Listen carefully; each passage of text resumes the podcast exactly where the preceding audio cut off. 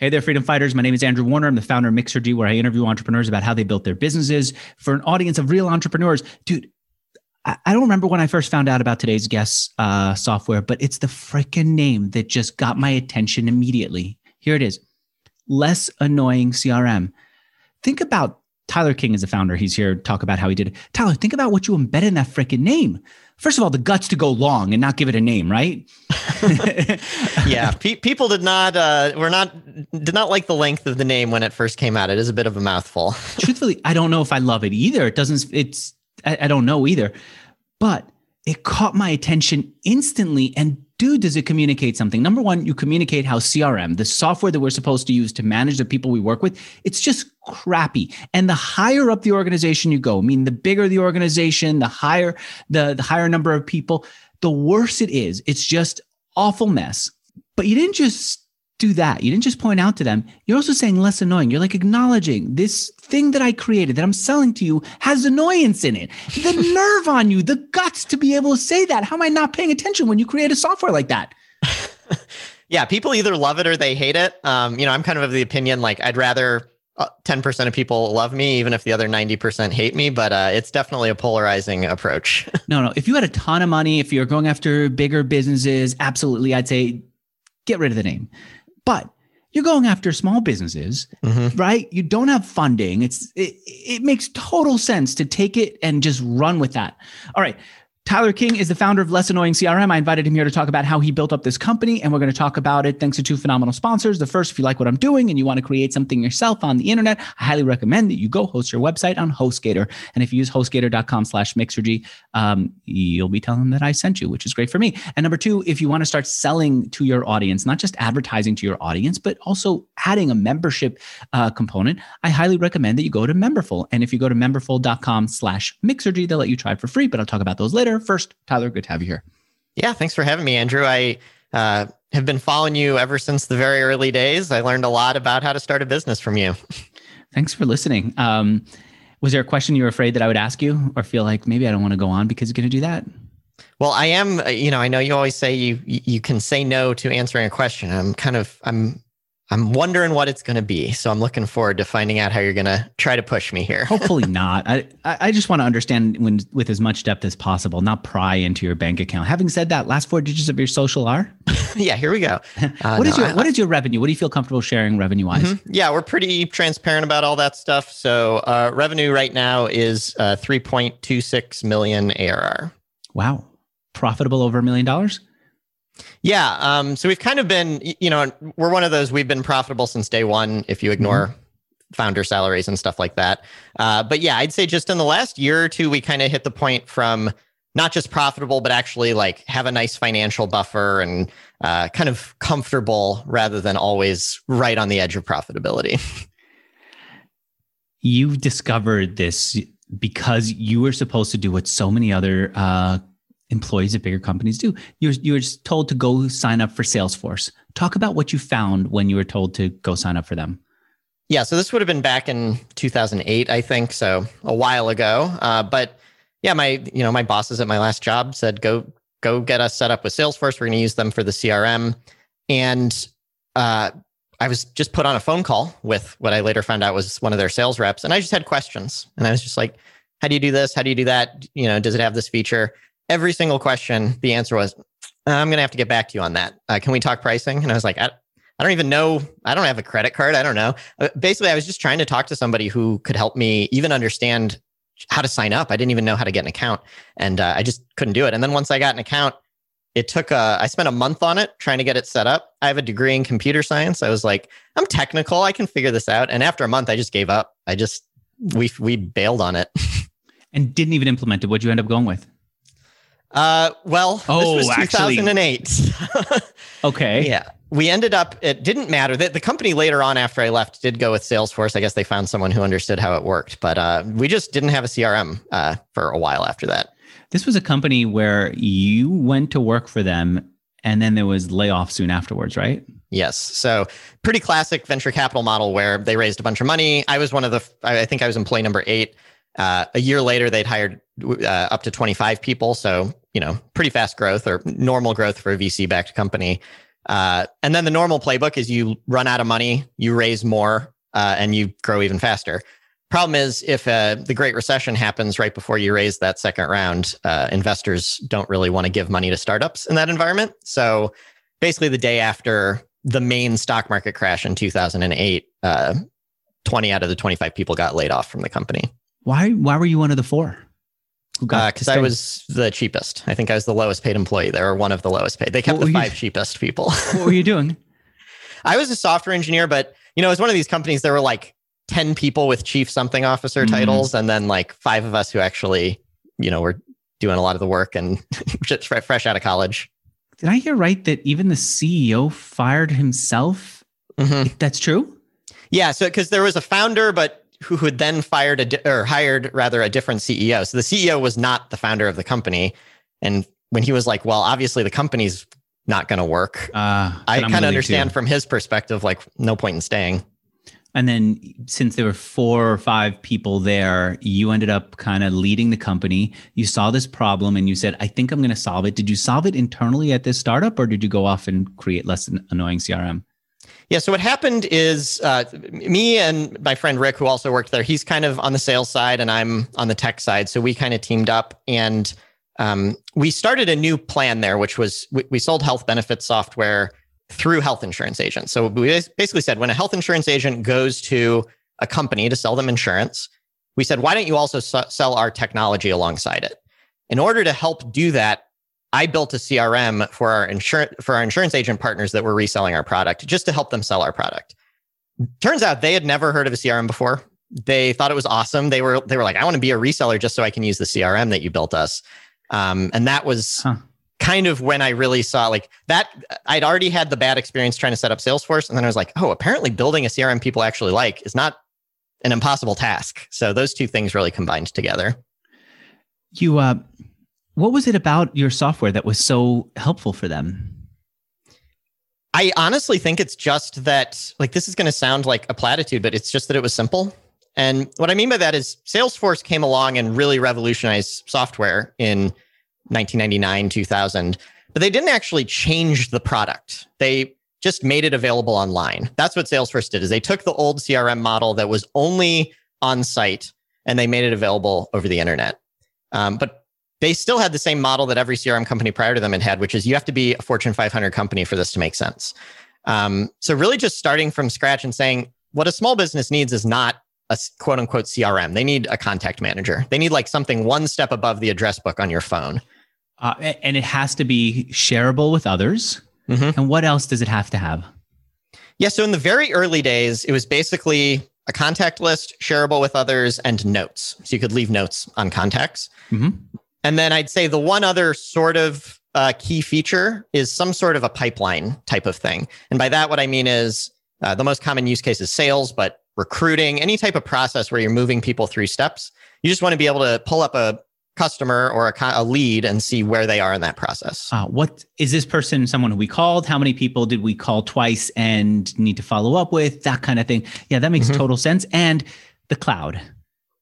It exactly. needed to be in the cloud. And we're talking about 2008, where the cloud was already a thing, but I still remember Basecamp was telling people it doesn't matter if you're on a plane and can't use the software. You're hardly ever on airplanes. It doesn't matter if you're in a place without much internet. Was was that true for you? I understand for project management because people who are using basecamp are especially back then were often sharing designs, sitting at their desk and working. Crm is used on the go it's used on the go but um, if you can't access the crm you also probably can't call your customer um, so actually i think there was a lot of work convincing people that um, the cloud was secure and just that it's like kind of normalizing it. Uh, I don't think it really posed all that many practical problems for most people. The exception being if you're like a field sales rep where you're literally driving from client to client. Um, yeah, probably a more, I mean, it was another five to 10 years before this became popular, but like a mobile based CRM is probably what they would want. Got it. And for you, you weren't thinking about people who are doing that. You said, great, we can create a simpler CRM, put it online, make it available, SaaS model. Who was uh, who are your heroes at the time? Who are the people who you're looking at and said, I think we can do something like them?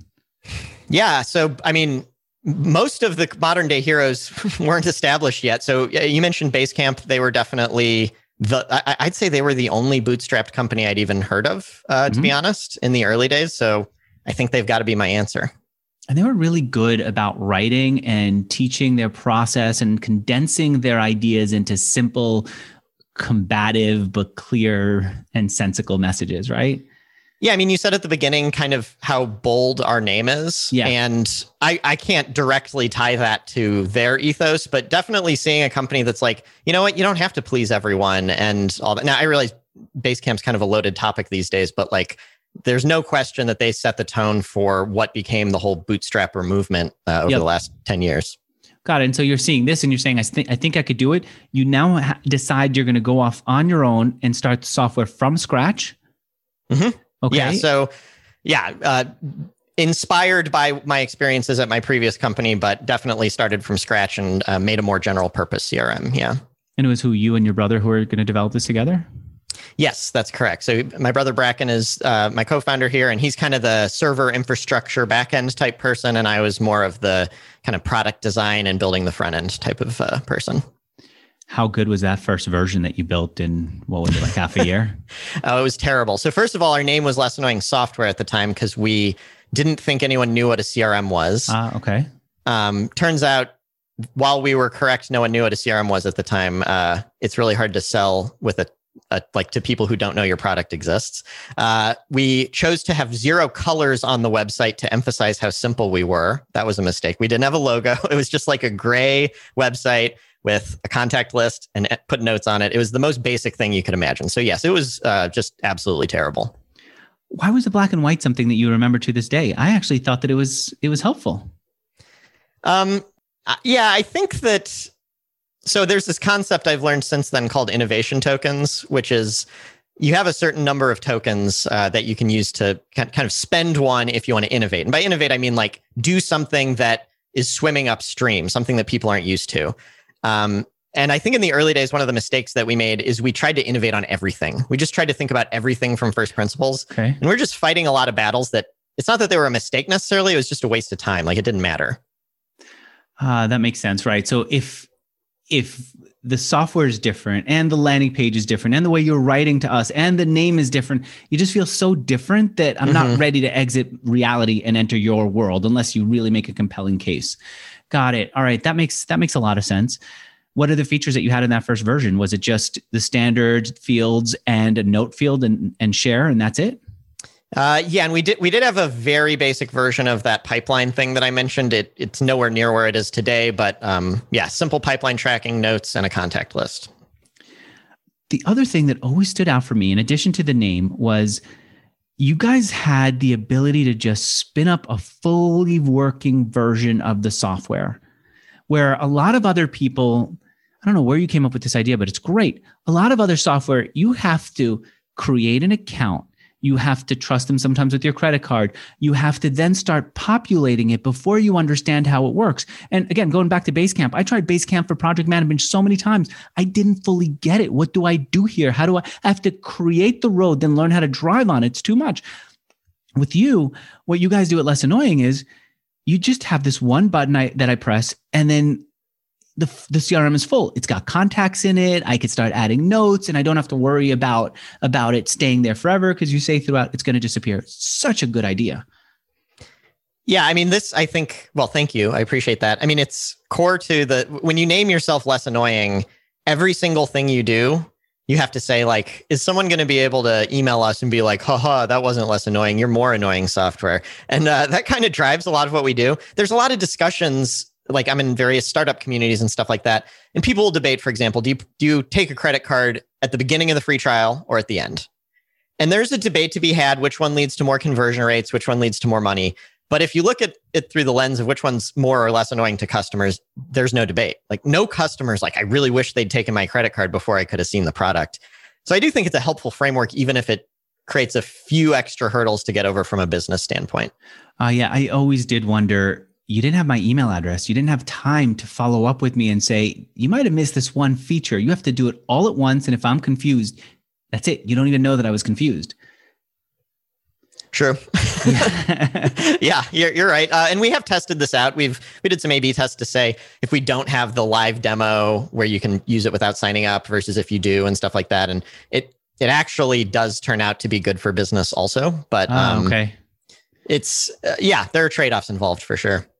Just tried this other CRM. I'm constantly trying people's CRM because I do feel like this is there's a lot of competition in the space, but also there's a lot of need. And anyway, so I tried this one company CRM. I'm getting flooded with email about everyone's birthday in my address book. I don't even know these people, but I guess I added them over the years. And meanwhile, though, they are staying top of mind with me. It's just like, well, who is this person? And then I go and examine it. And unfortunately, I can't remember what email address I used to create the account exactly. And so, or did I use my uh, it's a whole big thing. Anyway, so I guess you lose out on that. But how often do you come back and say, this is what we stand for? We are not going to A B test everything to death. We're going to say this, this simplicity, it's going to be our guiding light, and we'll even lose some business over that. Yeah, it's pretty it's it's the guiding light for sure and it's especially easy to say that now like the reality is the struggles you face in the early days are very different from the the challenges today and we're kind of in a position now where you know, it's okay if we don't optimize every single little thing. Um, I think that I, we do run A/B tests on things where I think it makes sense, but it's I kind of like life without optimization, if that okay. makes sense. Yeah, I do. I, I I get it completely. All right, and so the first version was launched. How did you get customers? Yeah, this is where I'm weak. My brother's weak. Uh, you know, we're both kind of on the tech product side of it. So the this is going to be a boring answer. Just Google AdWords, and it was cheaper back then to advertise on Google, although I still think the strategy could have worked, which is we just way overpaid. I mean, it was not profitable what we were doing, but it wasn't about getting customers. It was about learning mm-hmm. and seeing is there a market for this and is it going to work? Um, so we were paying probably, I don't know, a thousand dollars to acquire one customer, oh, wow. paying us ten dollars per month. How much money did you blow on that? Um, probably I, I want to say we were maybe well, I can tell you this: in the early days, we were getting about one customer, a month, uh, one customer a month. So, okay, I'm guessing we were spending about a thousand dollars a month. Okay, all right, it's not too bad, but wow, that's a painful way to survive for a few months, right? Yes, yeah. I mean, we it took a long time, like a long, like two and a half years before uh, it, was able to pay one person's salary. How did you get by on that? So we both worked other jobs. My brother was working a full time job and then doing less annoying CRM kind of nights and weekends. I was doing 20 hours a week of kind of consulting or freelancing for my previous employer and then putting, you know, 40 or 60 or however much, however many hours I had towards less annoying. So I actually think even though it was a lot of work, it was a lot less stress than a lot of startups are in because there's no runway. You know, we could keep doing that in theory mm. forever. So we were able to be patient. We were able to say, you know, as long as we added one customer a month, like at least it's moving in the right direction. You know who's good at promotion is uh, Stephen Allen from Less Accounting, and they had a bunch of less stuff, right? Mm-hmm. And at first, I thought maybe this is a connection between these two businesses because their whole thing was let's simplify. What I I don't know them super well, but one thing that I noticed was they didn't stick with it as much as you did. They were really good at at launching, really good at thinking through the problem, really good at promoting it. I think for their accounting thing, they they created a whole website where all they did was show how many people were complaining about QuickBooks on their site, awesome. right? it was it was like it, it, was just scraping Twitter or something, and it, it was fascinating. And people would write about it and talk about it, but you didn't have that. You were never even part of the the the cool group. They would even do cruises and mm-hmm. events mm-hmm. and right, and you didn't do any of it. Yeah, there. I mean, I I later found out there was a whole kind of budding ecosystem of that, like microconf and um, you know, Basecamp certainly had a following, and less accounting, and all of these kind of the in group of people who were not just bootstrapping but good at talking about it. And we were never particularly good at talking about it, so I think we were very much just off in our own little world talking to customers and no one else. You know what, Tyler? You actually told our producer I don't even like talking to people. I didn't think of myself as a people person. The only reason you ended up talking to so many customers was you accidentally put your phone number on the site. How'd you do that? Yeah, I just kind of was on autopilot. Like when you make a website, it needs a contact page. And the contact page, like how do people contact you? I guess phone and email. So I just put, I got a Google Voice number for the business, which forwarded to my cell phone and put my email address up there. And I didn't really think about it. And then, yeah, the first time my phone rang, it didn't occur to me to check like is this a business i just assumed it was a friend or something whose number i didn't have saved in my phone. So i just picked up and was like hey what's up? And then it was a customer. I love when i do that. And then customers will say is it really you? Well yeah of course. What what else do i have to do right? I this is uh all right. Let me talk about my first sponsor and then we'll continue. You know what you get that a lot of other businesses don't get? It's nobody people just understand that you're going to be charging.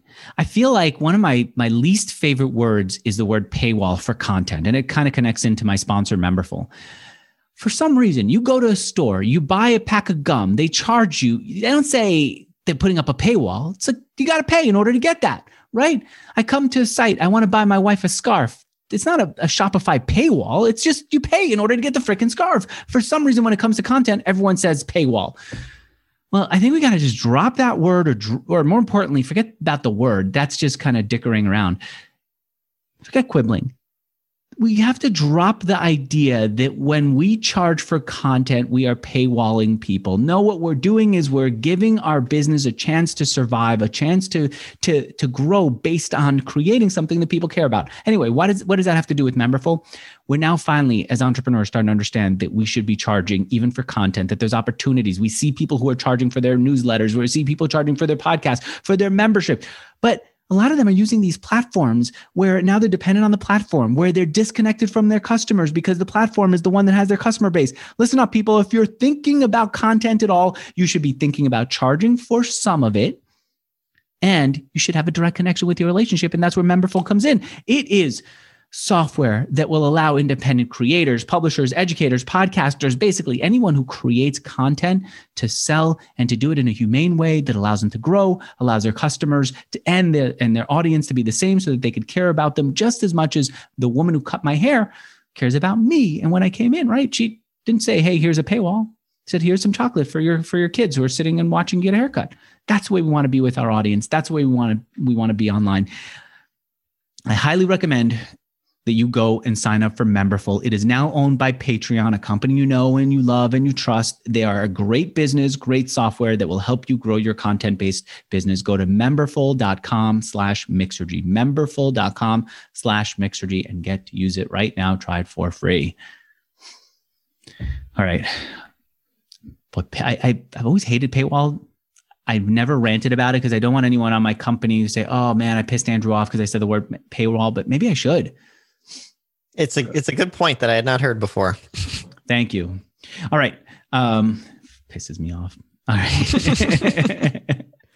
um, you you start hearing from people. What are you learning when they're calling you up? What do you learn that you didn't know? So the most important thing is just how amazed they were that I picked up the phone.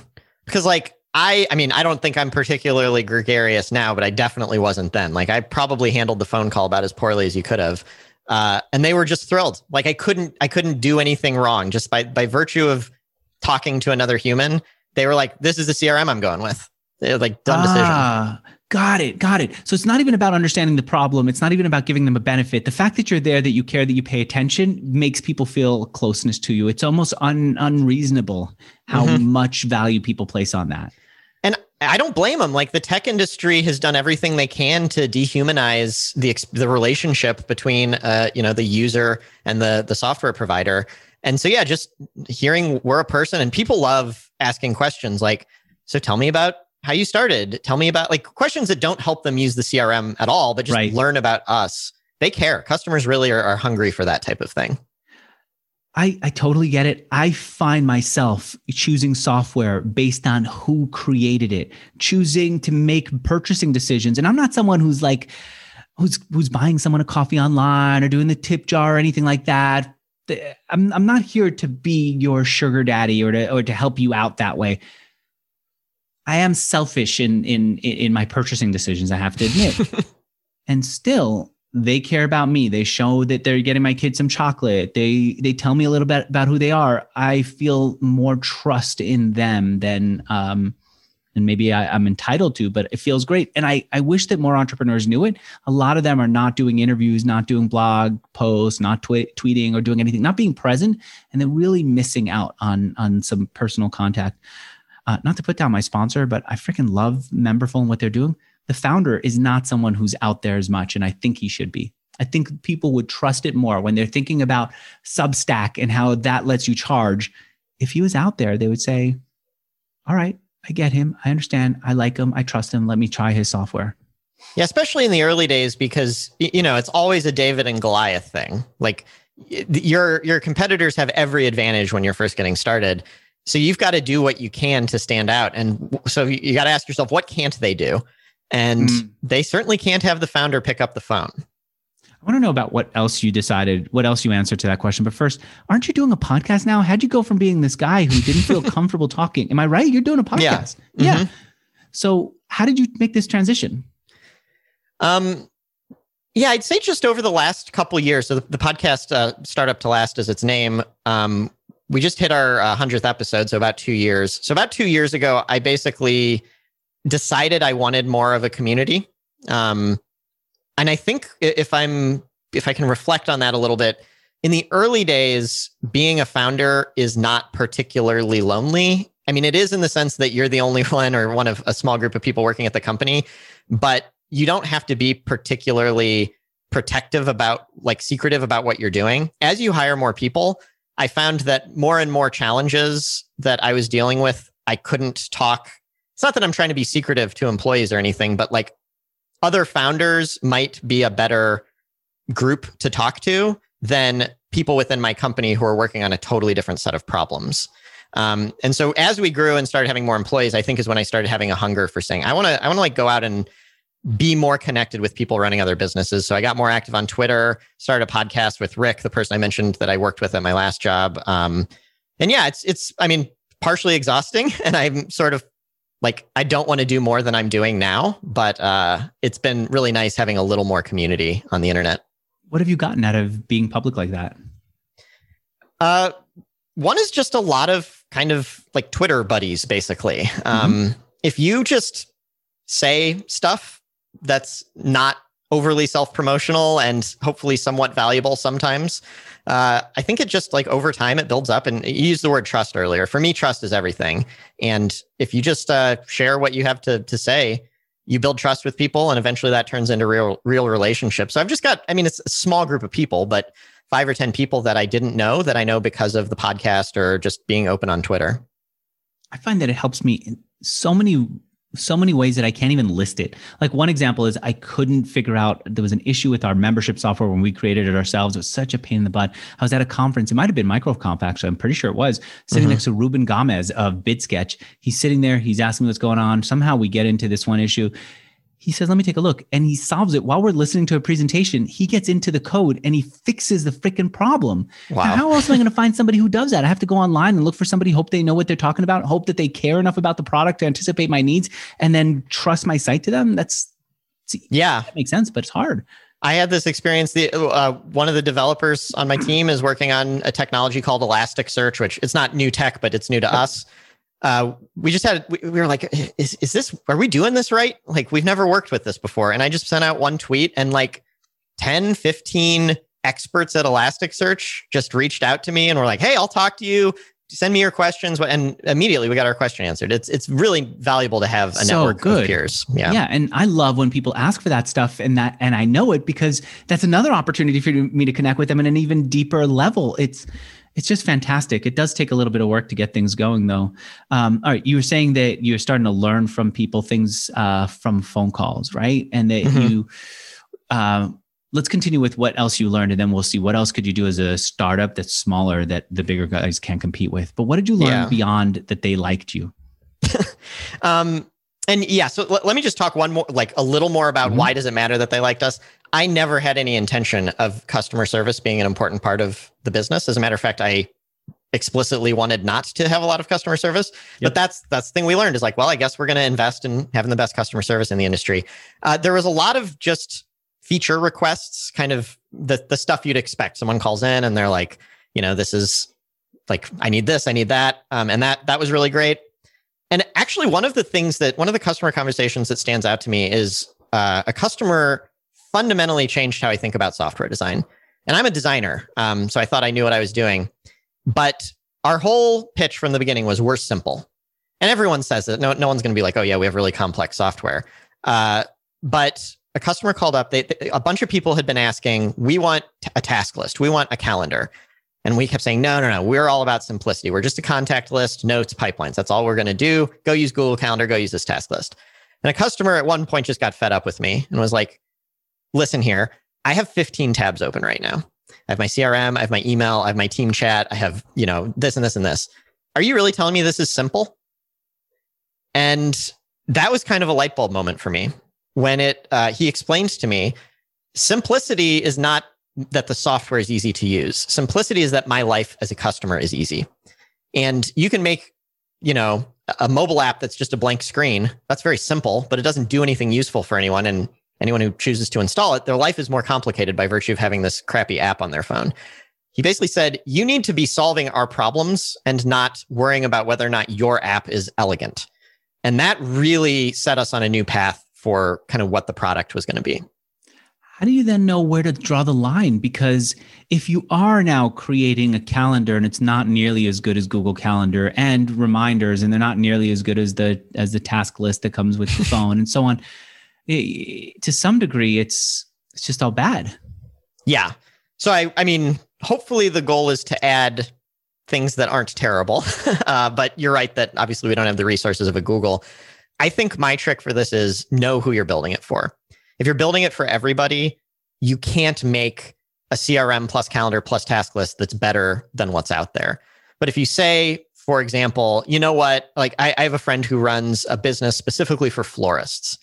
And it's so, it's a software company, but that sells to florists. And he's like, I know this industry. And yeah, probably his invoicing is not as good as a dedicated invoicing tool, but for florists, it's better. And so we always took that approach of saying, one of the reasons we don't go after big companies, we don't sell to the enterprise, we stay really focused on small businesses, is because that focus on who we're building it for allows us to make the right compromises rather than just being elevator music, which everyone hates.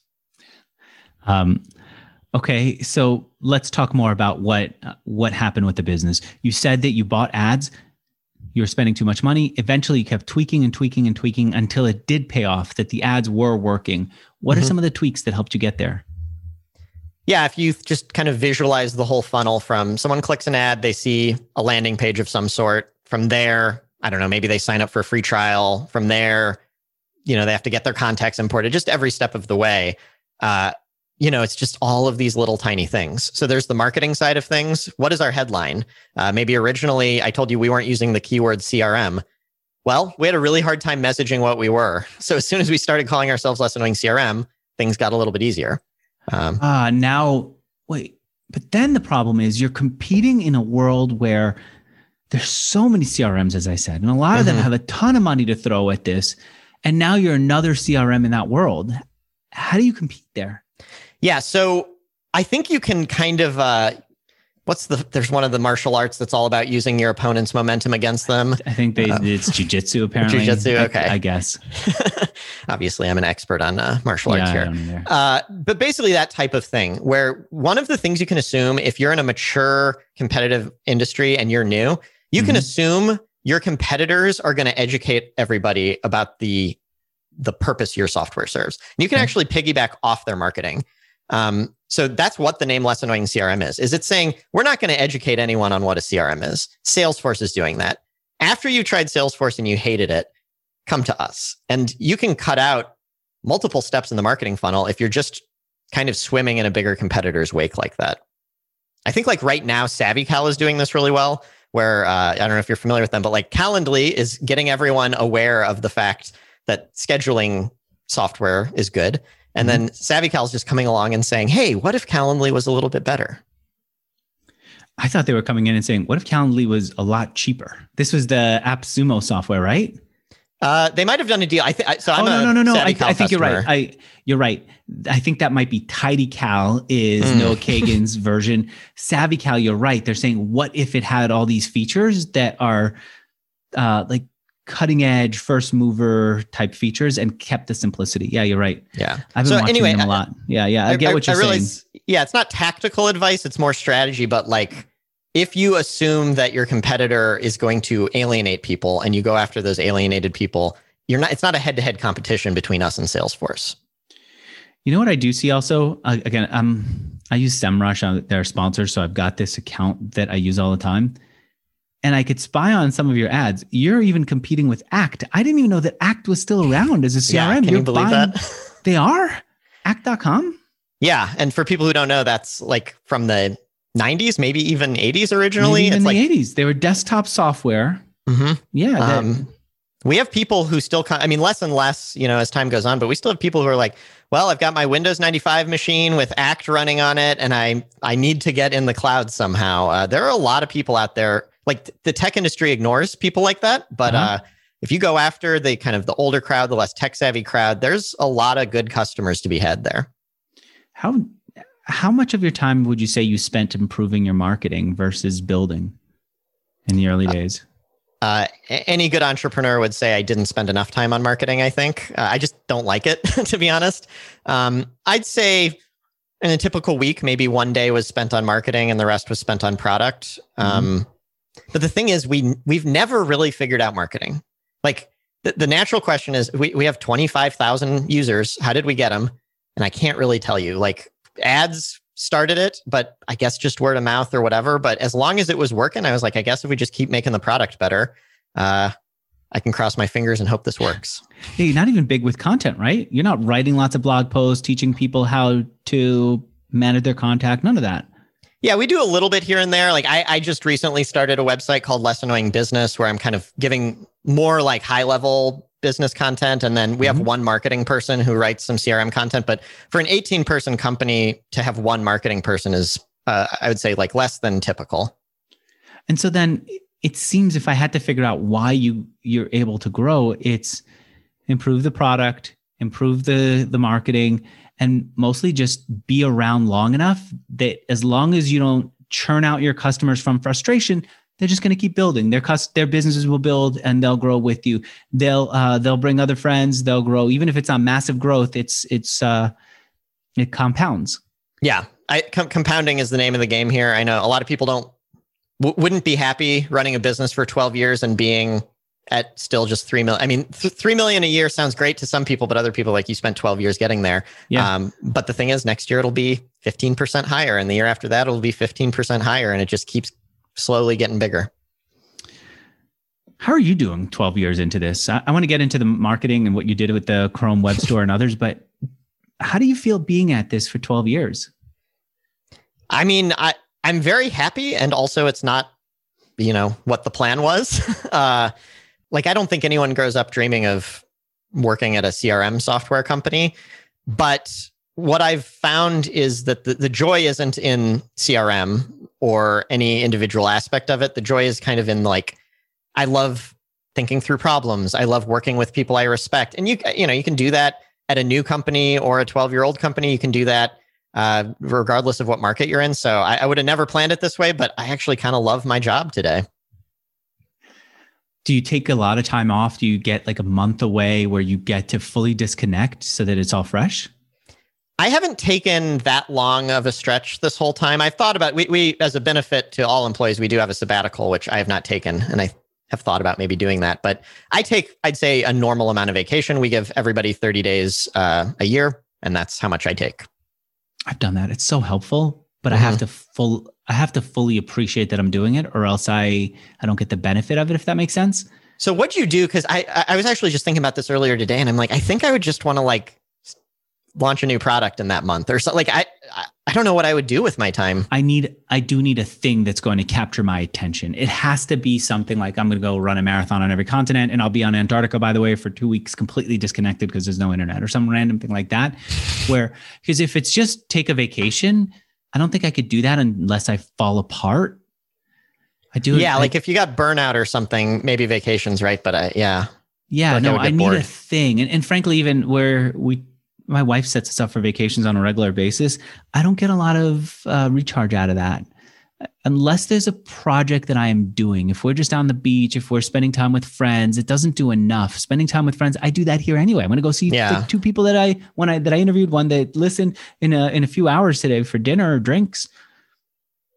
I don't need a vacation for that. What I think you're right. I think we need to find our own thing that's our vacation. That's where the excitement comes in. Yeah, because okay, so like what I'm hearing, taking a break, a lot of the advice you hear is for people like assumes burnout. If you're in a high stress, right. you don't get another vacation, and that's one thing. But there's also a if you want to do something for like how long have you been doing Mixergy? Like about, about the same, same amount of time, right? Yep. So if you've been doing something for 12 years, it's a different type of break, and it's maybe more to get new experiences and challenge yourself rather than uh, to to unwind. Yeah, there were times when I was exhausted, where a week on the beach, no one bothering me, really helpful. Um, but even then, I would do long rides and long runs. But I, I, think you're right. Somebody needs to reimagine the vacation for us, for people mm-hmm. who need to do a thing.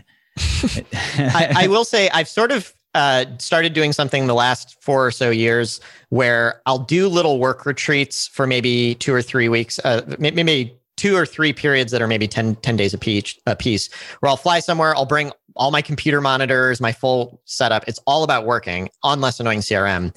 But for that week, I say, I'm not dealing with the normal stuff. I'm not managing anybody. I'm not worrying about emails. I'm just going to like code or design or do something that I used to love doing, but uh-huh. I don't have time to do anymore. Oh, Tyler, that's a great idea. That it's just your personal hackathon almost, yeah. where everyone leaves you alone. You get to do this one thing. And oh, that makes sense. All right, let me talk about my second sponsor and then we'll get back into this. Imagine somebody, Tyler, is listening to us and goes, you know what? I think I'm going to jump on that idea. I think there are entrepreneurs who need a different type of vacation. I'm going to find the one thing that's good, that's really good for them. Oh, you know what it is? A lot of people sent, this is an idea for someone to go and run with on hostgator.com slash mixergy, my sponsor for hosting websites. Imagine if they said, look, entrepreneurs, they don't just want a beach vacation what they want is some kind of activity where they learn, but it needs to be disconnected from work because if it's too close to work, then they're still at work. What if they put together a we're going to teach you this one random skill week with five other entrepreneurs where it's now this is your space. We're going to go to costa rica. It'll be beautiful. It'll be a thing. But at the end you walk away with this one skill. I don't know what that skill is but it needs to be that one thing that you're working on that your mind goes into that you go back into into into newbie mode. What do you think of that? That sounds very appealing. I wonder what that skill What's would be. skill? Uh, yeah, for would, me I, I would love to like i have this concern that i'm getting i'm like losing touch with new tech. Like i used to be a coder mm-hmm. and like i code less and less. So I, that's what i would go for is like catch me up. Give me the last 10 years of tech advancement Ooh, that's another thing. Actually, that's like what accountants I think will, do, where they have to go back to school to learn what's what's new, right? I think you're right. There's some kind of boot camp for developers, for entrepreneurs, where it's you've been using the same thing. You want to know what's new. We're going to teach you just this new stuff, but we're not going to teach it to you like babies, and we're not going to teach it to you like your life and business depend on it. It's just let's catch up. Here's what's new. Here's how you create it. Oh, two great businesses. Listen to me, people. Whether it's one of these two businesses or anything else, you're going to need a website in order to tell people about it, in order to show people what you're doing. Well, if you want to set it up with WordPress, which is a great flexible pro uh, software that will grow with your business, well, I highly recommend you do what I do, which is go to hostgator.com slash mixergy and get HostGator to host it. It's inexpensive. It just works. They've been around forever. And frankly, if you don't agree with me, I've been with them for years, but if you don't agree with me and you're not happy with them, you take your software, you go somewhere else. Who else is going to do that for you? Do it right now. Go to hostgator.com slash mixergy. I love that. I love the ideas we kick, kick around in the HostGator ads. All right. Some of the things that you tried for marketing and product development include the Chrome Web Store. Mm-hmm. Um, why don't we talk about that? And then we'll go through the list that I've got here. What'd you do with the Chrome Web Store? Yeah, so this is since defunct, so I'm not sure who remembers this, but uh, when the Chrome browser launched shortly after they started the Chrome Web Store, which is just like a direct, it was like an app store, but just that pointed to websites. Yep. Um, so anyone could. That's why none of us used it. I thought it would be so great. I wanted Chrome to be an, its own operating system. I got my Chromebook, and then they said you can install apps. I said, great. I could take the app no matter what what hardware I use, take it with me, no matter what computer I use. Mm-hmm. And then I looked and I remember seeing the freaking Huffington Post had a Chrome web app. And I said, there's no way that there's an app. Let's see what they did. It's nothing but a link back to their site. And then I realized people are cheating. This is not real software. It's just you taking advantage. And then it's Chrome, the, the people at Google also saying, let's use a Huffington Post name to add credibility and ruin the whole thing that we're going for. But what did you do with it? You linked out to less annoying CRM and then got mm-hmm. customers that way? Yeah, and yeah, it was there was very limited integration ability, but one thing you could do is when they clicked on it, it, it could authentic like they click install, it could authenticate through their Google account and just they jump right into the account. Oh, that's so great. we were able to make it a pretty seamless process, but otherwise it's just a bookmark to our website. But you know, there's all these different marketing channels out there, and being early to the right one can be huge. Um, my, I helped my mom run a food blog that, like, she's a full time food blogger. She just got on Pinterest at the right time, and you couldn't do Ah. it today. It wouldn't work. Have you been on the wrong platform? Been first in something that you shouldn't have been? Yeah, well, similarly with Google, we tried the uh, I forget what it's called, like the enterprise, like the Google Apps Marketplace or something like that, which was similar to the Chrome Web Store, but way more work because you had to integrate with Mm. the or G Suite, whatever it was called at yeah, the yeah, time. yeah. We put a lot of effort into that, and I think we got one free trial sign up from it. Ah, yeah, that is a disappointment. Every once in a while, I'll be in my Google Drive and they'll say you can use their their marketplace to find a PDF reader or something, and I, I- don't know, it just Yeah. doesn't get me. But the Chrome Web Store was a success, right? Even though they shut Mhm. it down, you ended up with customers you got to keep for life. Yeah, with very little absolutely. For a long time, uh, that was our biggest source of of new leads. It was kind of low quality leads in the sense that we had to get a lot more of them. Uh, like the the conversion rate was pretty low to paid, but uh, yeah, I mean it's just free people coming in the door every day, so I uh, can't complain about that. Multi-level marketing company was recommending you. hmm That was another growth channel where, uh, yeah, there's you know forty thousand people in this uh, MLM company. A few kind of of the lower level people liked us, and it started trickling up the chain. Mm. And um, yeah, it's you know they kind of have this net this whisper network of uh, Yeah. spreading the word there. And the challenge with that was what happened when when they decided to make their own. Yes, exactly. So uh, we we had been working with kind of the corporate level of the MLM to they were recommending us, but then they decided to make their own CRM and give it for free to everybody, which doesn't come as a surprise. Honestly, that's what I would do. But uh, eh, you know, the theme of all of it, whether it's the Chrome Web Store that gets shut down or the partnership with the multi-level marketing company, which eventually goes away. I said earlier we haven't figured out marketing. We've had little temporary successes here or there, but we've tried you know, 10 things for every one thing that worked. And every one thing that worked stopped working two years later. So it's just about trying a million different things. And every time something works, just saying, well, it's time to get the next one in place because we know that this is temporary. Ah, yeah, that makes sense. And as you're building this up, do you find that there's been a year that's been where sales were lower than the previous year, or is it always growing? It's always growing, but the rate of acceleration fluctuates a little bit. So we've we've uh, really only had two negative months where revenue went down ever, and those were the first two months of the pandemic. Um, other than that, it's always gone up. But prior to the pandemic, we were growing at like nine percent per year, and now we're growing at I think eighteen percent per year. So things have you know they slowed down and picked back up again, and that's happened a few times. What I don't know, I haven't figured out with less annoying CRM. It's who is your customer? I think the one of the first things that happens when someone sets an account is you say, "How do you want us to set it up? Are you a coach? Are you a consultant? Are you uh, are you in sales? Right? Mhm. Do you? ha- I- I don't find that a lot of your competitors do that, and partially it's because of the way they think about onboarding. But part, but the other reason is they're focused on one thing, right? Yeah, I'd say they're the people who came before us, like Salesforce, are focused on everybody, and they they aren't niche at all. And then the people who came after us, the CRMs that came after us, are in many cases like industry specific. So it's a travel agent for CRMs or a travel agent for, uh, or a, sorry, a CRM for travel agents. Um, yeah, we kind of were in this middle zone where our niche was just small business. That's too big of a niche now. Like it would not be smart to go after that now, but that was our positioning back in 2009 when it was a much smaller market. What we've ended up attracting is basically if you go on g2.com, which is just like a review site with for lots of companies, including CRM companies, they'll tell you the top industries for every CRM. And if you look, almost every CRM is selling to startups, big tech companies, marketing agencies. Those are the top three for every single one. If you look at us, I mean, I haven't checked in a while, but it's probably like manufacturing companies, uh, real estate agents, insurance agents. Like it's just kind of traditional old school businesses. Ah, yeah, that makes sense. You know what? A lot of the CRMs also go after sales because salespeople are constantly looking for software they're willing to try, right? And they have a budget, and this is core. But um, Yeah, you're, you're the the people who use the sale, the, the people who use the CRM are going to be the salespeople at pretty much any company. Um, but that you know it, it depends a lot on what industry they're in in terms of like how do the salespeople operate. For example, how much automation do they need? Our customers are not highly automated businesses, whereas a startup is trying to scale everything possible, and we're not the right fit for that. What do you mean by automation? What's an example of automation that's done in CRM?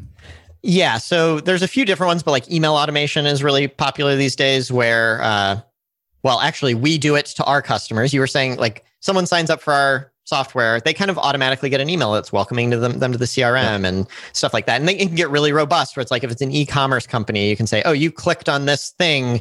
We, we're going to recommend this other thing to you. So it's kind of like sales, but it's not coming from a salesperson. It's coming from a computer. Uh, our customers tend to be more artisan in their approach. It's it's not trying to turn it into an assembly line. It's like I'm going to build a real relationship with another human. I'm going to call them or meet them or one way or another interact with them. And then I'm going to enter a note into the CRM. It's very, very simple. All right. That makes sense. And then when you can't pitch it to a specific type of business, what do you do when, when you're communicating what less CRM, uh, less annoying CRM is and who it's for? Uh, sorry, you mean like if we're talking to someone who doesn't fit in our sweet spot? You know who I think about? I think about Steli Efti with. Close.io, mm-hmm. right? He is just like the sales rock star for the sales for this this group of people who just love doing sales. I see who he's going after. I see how he talks. I see how he communicates. He's going to be at a sales conference. He's going to talk to you like a salesperson. He's going to be aggressive and in your face because you love that kind of talk, because you're craving that from your manager, right? He's going to write a book about how to sell and close call, how to how to close cold calls and stuff like that, right?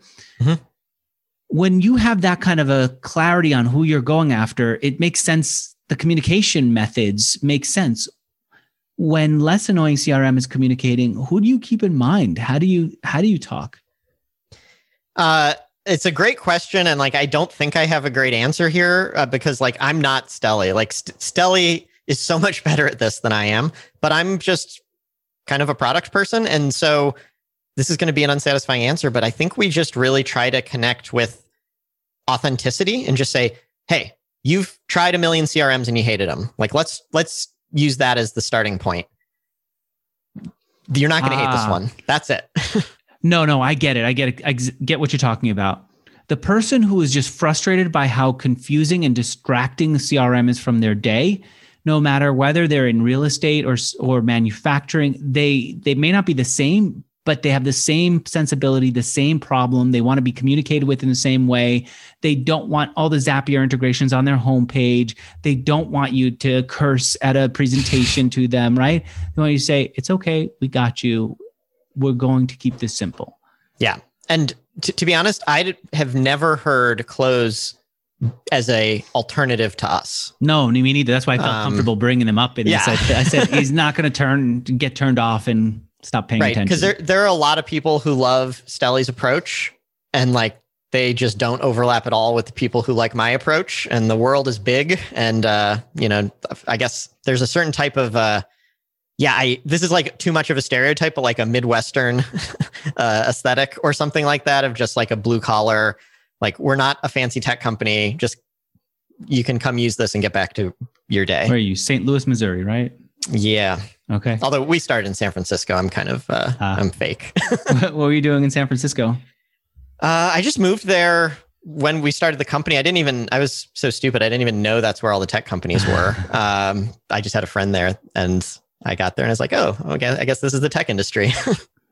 I like that you say on your website, "Here's our address. Come say hi." I've done that. People do come and say hi. That happened to you? Uh, it's happened once ever and they were really mad. Not at us, okay. thankfully, but it was a little scary. They came in and they their boss had just fired them, and they used less annoying CRM. So uh, we were kind of like, should we keep putting our address on there? But no, just that one time.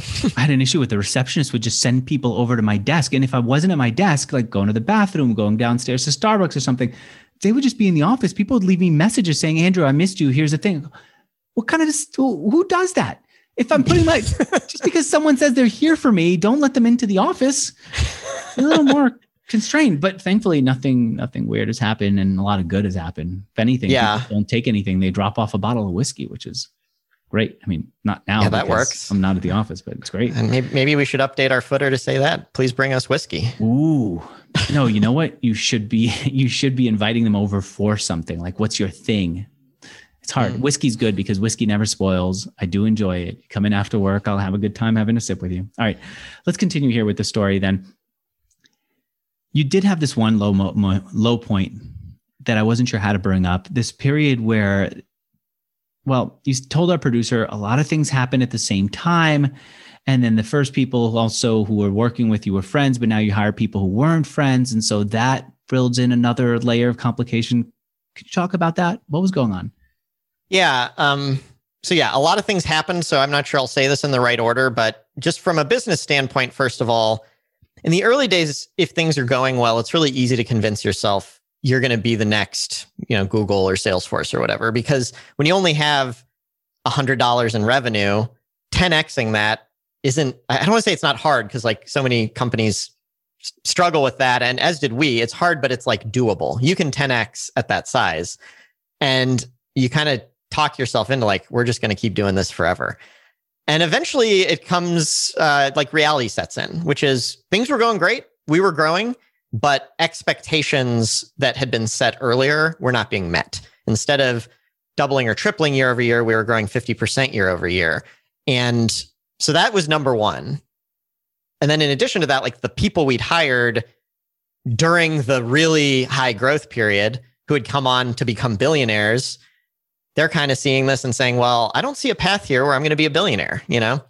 And there was some there was kind of a point of tension where it's like, who are we going to be as a company? And I think that the decision we faced was we could go raise money or forget all the less annoying stuff and you know start taking credit cards up front and do all that stuff that we don't want to do and just try to hustle our way back to that really hyper growth or we could just lean into it and accept our our status as kind of a low growth but still successful business and as you can tell i went with the latter option and that did uh, I mean the, the reality is I kind of like I bailed on a couple of the early employees who were also both two very good friends of mine by virtue of not trying for the thing that I originally promised them when they came on. So you decide that. That's a hard thing to to confront. I could see if if there isn't an outside pressure to to decide, I could see just slowly going into whichever one feels right. Yeah. You had to decide. How did you make that decision? What helped is that a kind of constraint that my brother and I had from the very, very beginning was we were not going to raise money. And the big reason is because at like at my last company, I actually think I, I always give the advice to you know young like high school or college age people: go work somewhere before you start your own company. Not to learn anything about how to do things, but to learn what you don't want. Everything you hate about that, go start a company that's not that. Um, I hated being at the whims of venture capitalists at my last company. And we were just 100% from, uh, set from day one. We're not raising any money. That helped. Uh, so this goes back to uh, just having a guiding light, right? There are all these hard decisions, and decision fatigue is such a hard thing with being a founder that you've got a thousand different things you need to decide. If you're approaching every single one with without first principles, without you know this guidance, it's exhausting, and you're going to make a lot of mistakes. So I think we just followed, well, we're not raising money. And that kind of made the decision for us. Mm. Got it. So we're not raising money, then, and we're not increasing growth. That does still leave an opportunity for why can't Tyler go to a conference and talk to somebody? Why can't Tyler then reach out to Jason Fried and say, I read your book. It's not happening fast enough. Why can't, why, why didn't Tyler blame himself and did others blame you? Well, I, I would say I did blame myself in you the did. sense that like I was there's a difference, I think, between blaming yourself and beating yourself up. Like, I knew that I was not that uh, you know i'm the ceo and co-founder and if the company's not growing as fast as i want ultimately that comes down to me absolutely but also like we were growing 50% year over year like and i was happy and i liked my job and the newer people we'd hired were happy uh, it's just that we weren't going to be this thing we once thought mm get that. I feel that sometimes too. And then I wonder if this like is this a temporary thing or what? The sense of I'm actually happy where I am. Mm-hmm. It makes makes sense. Maybe I should be pushing for more, but God knows I've said that in the in past interviews, so maybe I'll come back. But it it's it, it does feel pretty damn good. Yeah, and uh, something that I think people mistake about this, and I mistook it in the early, like I never wanted to be a billionaire. I don't know why I ever set that as the goal, but we live in a culture where ambition is equated with financial greed almost. Um, there are ways to be ambitious and to always push yourself and learn and try to have a better impact on the world that don't necessarily involve the business becoming bigger or whatever. And we are becoming bigger, but just slower than we thought the, the amount of challenge in my life has not decreased as a result of this slower trajectory. It just means I'm working on other things that I find more satisfying. What's the most satisfying part of your job? The surprising thing, so I still love product. Um, I, I, just intrinsically love that. But the thing I really didn't expect was the team building uh, aspect of it. Because you know, like you said, I don't, I don't particularly like dealing with people, talking to people. I don't like the actual work of being a manager. But the impact you can have on another person by giving them a really great job and helping them grow and be happy and succeed it's very very hard to have that level of impact in any other way. And so just, how do you help them grow and succeed? What's your what's your process? Well we've hired almost exclusively entry level people. Um, so people you know fresh out of college or in some cases didn't go to college. Uh, we've uh, of our team of software engineers half of them did not know how to code when they started working here.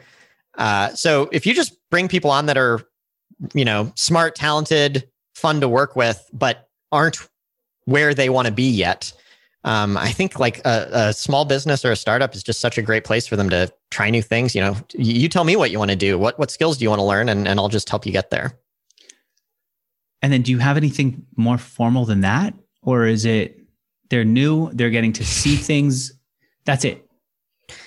That's a lot of it. Um, I think at a bigger company, you need to systematize everything because you, you can't just be like, use your best judgment because there's no one person's judgment. I actually think small businesses uh, tend to over, everyone wants to act like the big company, but doing so actually remove, this goes back to what we said earlier. You have to do things big companies won't do. And yeah. um, there, there's no replacing being able to sit next to the CEO. Like and Salesforce so you'll literally have somebody that. sit next to your seat, next to you, watch what you're doing throughout the day.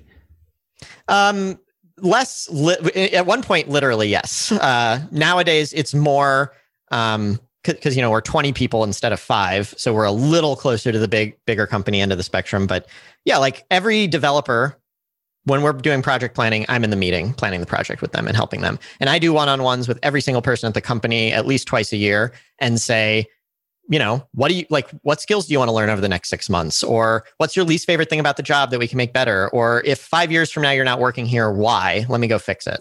Um, so it, I wouldn't say I'm amazing at this or anything, but just caring and trying is probably enough at this size of company, I think. I think also getting access to see the day to day stuff. I think it was Shaan Puri, the investor, who who made an offer to an entrepreneur. I forget who it was.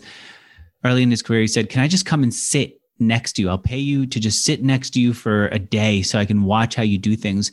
And I get why he would do that because there's a lot to be learned from the big stuff that you, that you get to watch, but it's the small stuff often that has the bigger impact. Yeah. Like I remember one of the first things I learned on my job in college was that my boss decided to listen to something coming into the office that was more intentional than most people. He wasn't just listening to whatever radio podcast show that people are listening to. He went out and he sought these programs that were going to fire him up for the morning. The way that he would take notes on calls, he wasn't just sitting and talking. He would constantly scribble down notes in a way that organized that was that was organized for him. Um, I remember ACT I discovered ACT when I worked for Dale Carnegie and Associates. They would have this structure for how to keep track of conversations from people. And I used ACT for years, and then I just realized it's not great. Um, but the fact that they would organize their their notes on people so that they could be be able to follow up with them even years later that was really eye-opening right it's those little habits i think that have a lot of impact and that's what you're saying people who work for you get to see and that's where some of the satisfaction comes from yeah i think as people get older they forget that like you learned everything somewhere and the the wisdom an experienced person can impart on an inexperienced person one hour of time can change a person's life um, yeah. Um, something I really love doing. We have we have this program called the Coding Fellowship, where every summer we bring in about six people who don't know how to code and teach them to code and help them get into the tech industry. And th- the first couple years, I taught all the lessons myself. Since then, someone else has taken it over, but I still do one on ones occasionally with the coding fellows. And in one hour, I like, okay, let's say they're a freshman in college thinking about majoring in computer science. I can just be like, hey, did you know that this is how the world works? Did you know that the tech interview process works this way? It takes like no effort on my part. And they didn't yeah. know any of that stuff. It, it can really change their trajectory and it's super rewarding. All right. The website is less annoying CRM. And you've got a podcast. The podcast is at startuptolast.com, right? That's correct. All right. I want to thank two sponsors who made this interview happen. The first, if you need a website hosted, go to hostgator.com slash mixergy. And the oh, wait, you're hosted on Transistor, right? The podcast is, podcast. Yeah. And then you're just using their website. It looks good. Yeah, they make yeah. it easy. they really do. You know what? Justin Jackson, the founder of that company, I've just been playing with this software. He makes things really easy. Like the fact that he's got a podcast hosting company whose website does not suck. That's a huge step forward. And it's it looks so good. I was ready to say you must have done this on WordPress with some customization. No, you just changed the colors on his took like five minutes. yeah. Looks fantastic. All right. So if you're not using Transistor and you need a website, go to hostgator.com slash mixergy. And I do really think that people should be selling content. Um, and the way to do that is to go to memberful.com slash mixergy. They'll let you start, they'll let you start with their software for free. Free trial available right now. All right, man. Thanks for, so much for doing this interview. Yeah, thanks, Andrew. This was fun. Thanks. Bye, everyone.